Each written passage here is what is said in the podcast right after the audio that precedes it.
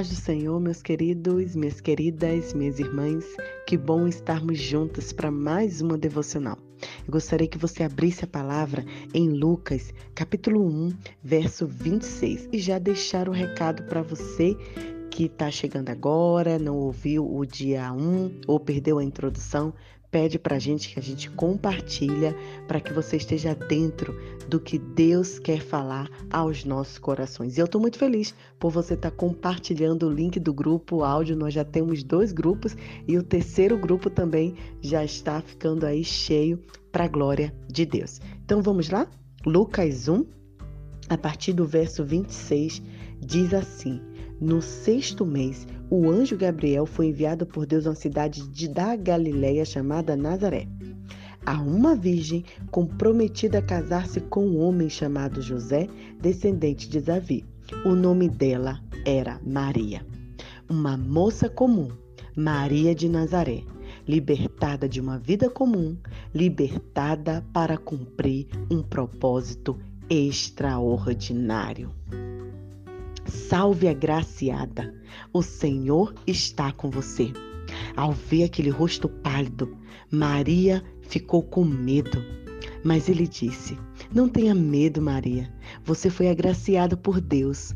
Ele planejou que você ficará grávida e dará à luz a um filho, e o nome dele será Jesus. Ele será chamado Filho do Altíssimo. Deus dará a ele o trono do seu ancestral Davi, e ele reinará sobre a descendência de Jacó para sempre, e o reino dele jamais terá fim.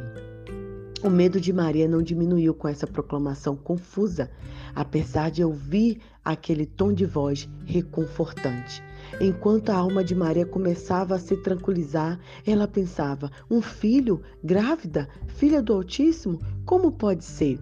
Ao perceber que o coração de Maria estava confuso, o mensageiro de Deus viu que ela precisava de um pouco mais de segurança. Talvez necessitasse de uma amiga. E ele falou: Isabel, sua parenta Maria, também terá um filho, apesar de ser idosa. Ela que diziam ser estéril já está no sexto mês de gestação. Nada é impossível para Deus.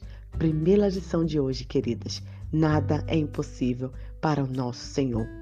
E ao lembrar que Deus era onipotente, Maria aceitou o seu chamado. Que aconteça comigo conforme você disse. Eu não conheço uma outra mulher da Bíblia, tem muitas mulheres, mas tão corajosa quanto Maria.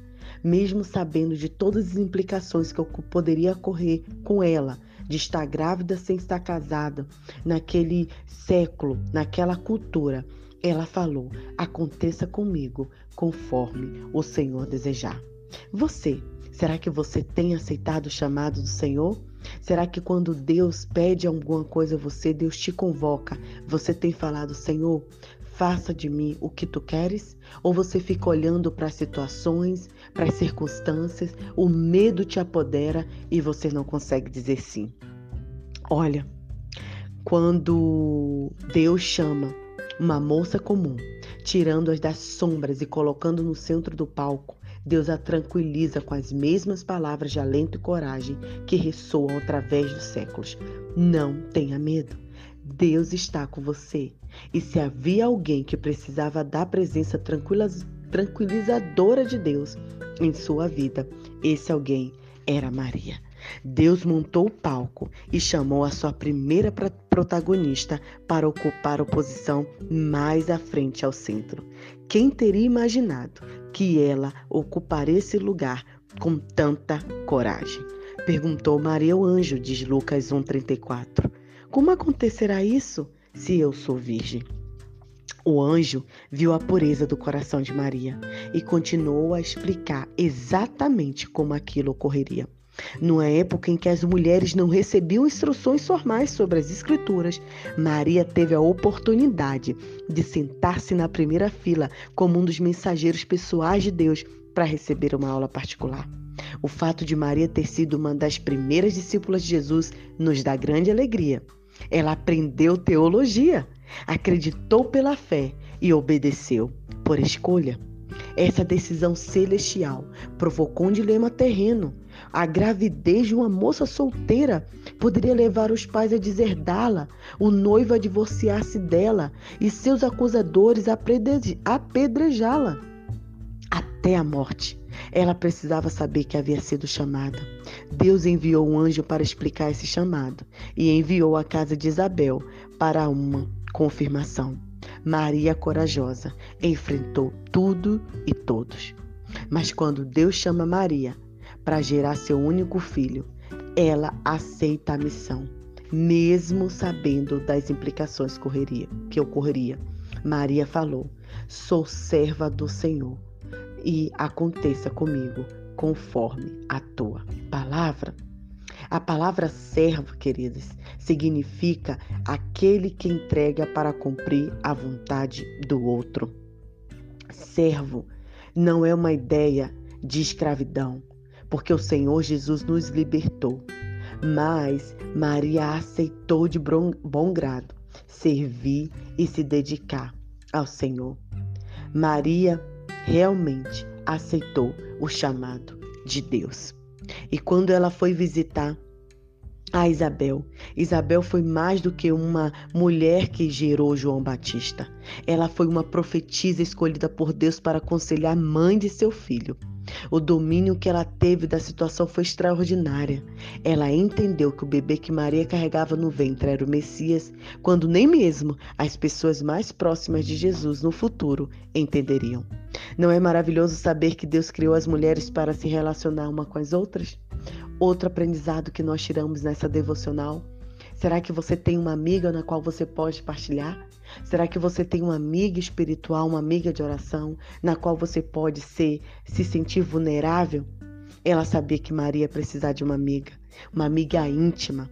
Deus está sempre conosco, mas às vezes ele nos dá amigas que pensam como nós para caminharmos juntos.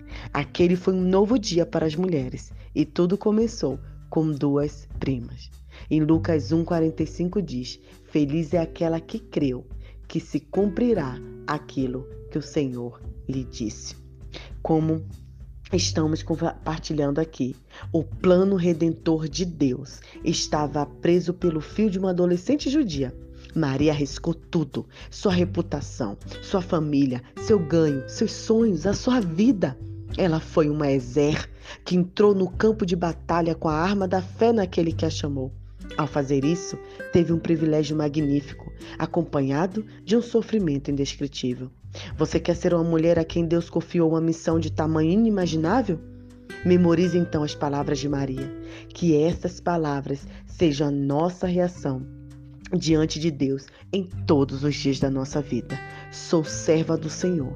Que aconteça comigo conforme a tua palavra. Somos servas de Deus. Que aconteça em nós conforme a palavra do Senhor. Essa é a nossa oração.